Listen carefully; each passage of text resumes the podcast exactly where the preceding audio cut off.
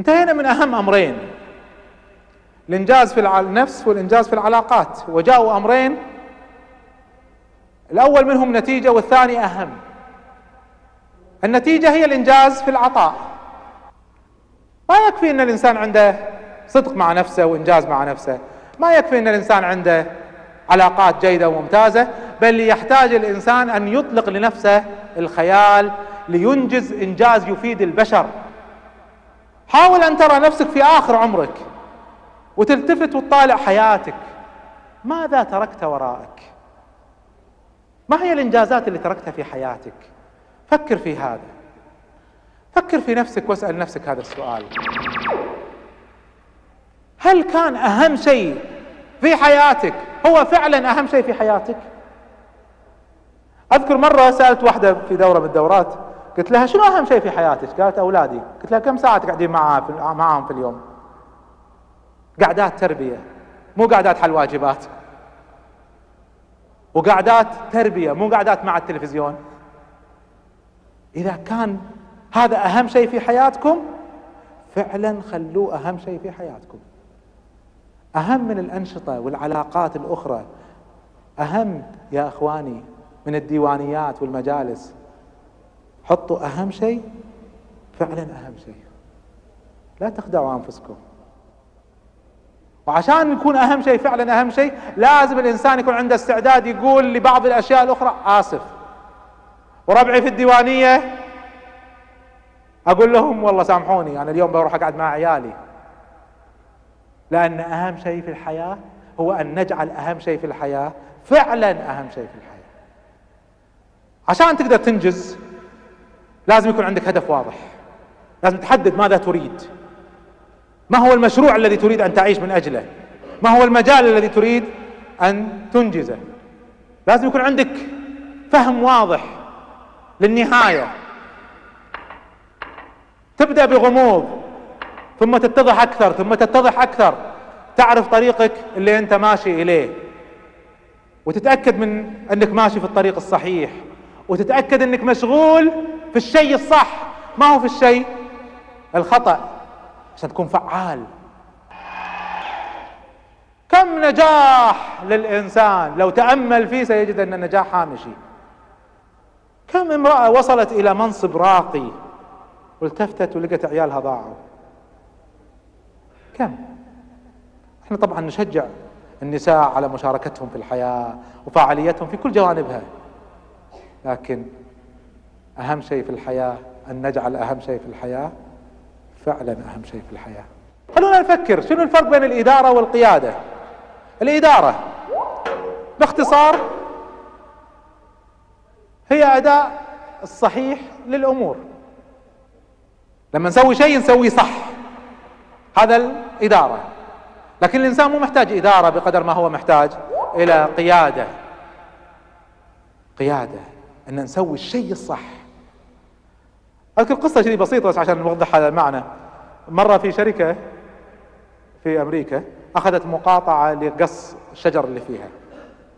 فحطوا خطة دقيقة جدا وزعوا الشغل حطوا برنامج وزعوا المشروع حطوا الآلات. في اليوم المنشود طبعا يعطونهم المقاطعة فترة محدودة سنة سنتين بعدين خلاص. فلازم يقصون أكبر كمية بأسرع وقت. وفعلا في اليوم المنشود راحوا الكل والمدير قاعد يدير والشغل ماشي وكل شيء بدقة حسب المشروع واحد من العمال صعد على شجرة عالية وبدأ يطالع يمين يسار كان يصرخ stop فالمدير طبعا ما في مجال stop ها ما في مجال الحياة ماشية لازم نشتغل لازم ننتج. فبدأ يصرخ don't stop وهذا يصرخ stop وهذا يقول don't stop ما عندنا دقيقة نضيعها. كان يصرخ اللي فوق stop إحنا في الغابة الغلط. كم من إنسان يعيش حياته بهذه الطريقة؟ في إنجاز وفي شغل وفي إنتاج. بس وين؟ وفي أي اتجاه؟ ولا أي مجال؟ كثير من الناس ما يعرف ذاته ولا يعرف ما يريد. ولذلك يترك الظروف ويترك الآخرين هم اللي يشكلون له حياته. اذا حدد الأولويات. ونظم أمورك على أنك تصل إليها. وحط لك مشروع وإجراءات للوصول إلى هذا الأمر. كثير من الناس لما ياخذ دورات إدارة وقت طبعا أستاذنا الدكتور رشيد العميري هو اللي درسنا هالمسائل. كثير من الناس ينظرون لإدارة الوقت على الساعة 8 إيش راح أسوي والساعة 9 إيش راح أسوي والساعة 10 إيش راح أسوي وتتحول الحياة إلى حياة ميكانيكية. أنا نصيحة أي واحد يدرسكم إدارة وقت بالطريقة هذه قولوا له سوري تحتاج إدارة وقت نفسك أنت. لأن إدارة الوقت أداة تخدمنا مو تقيدنا. كثير من الناس المشغولين بجدول أعمال وماشيين وبرنامج وما حد يحضر عليه إلا مقابلة وبعدين. هل أنت فعلا ماشي في اتجاه أهدافك؟ انظر لأداة إدارة الوقت على أنها إدارة للعمر. رتب أولوياتك. ترتيب الأولويات في الحياة أهم من إدارة الوقت. ساعتين تقضيها تلعب مع عيالك. شكلها ما فيها إنجاز لكنها أهم من عشرين مقابلة. وأوجه الكلام بالذات للشباب اللي مشغولين بالمجالس والديوانيات. فكروا كثير بهذا الكلام. والأخوات مشغولين شاي الضحى لازم ننظر على إدارة الوقت. على أنها أداة. تخدمنا تفيدنا ما تتحول إلى قيود تقيدنا. لازم ننظر إلى إدارة الوقت على أنها أحد الأدوات التي نريد أن نحقق من وراها إنجازات. يقول الشاعر وكن رجلا إن أتوا بعده يقولون مر وهذا الأثر في آثار تركها وراءه في إنجازات تركها وراءه هذه الإنجازات قد تكون أولاد متميزين مثل ما يذكرون واحدة من الصالحات تركت من ورائها عشرة أولاد كلهم علماء. أي إنجاز عظيم هذا.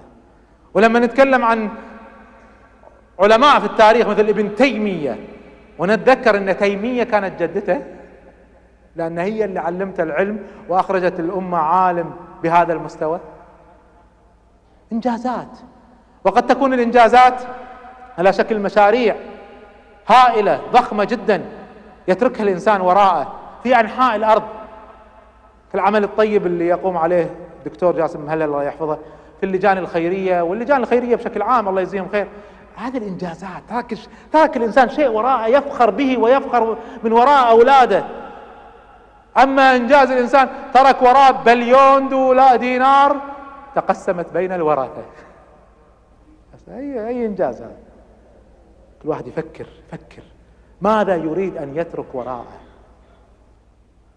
كثير من الجهود التي تبذل تبذل في المكان الخطأ كأن الإنسان يصعد على الحائط الخطأ.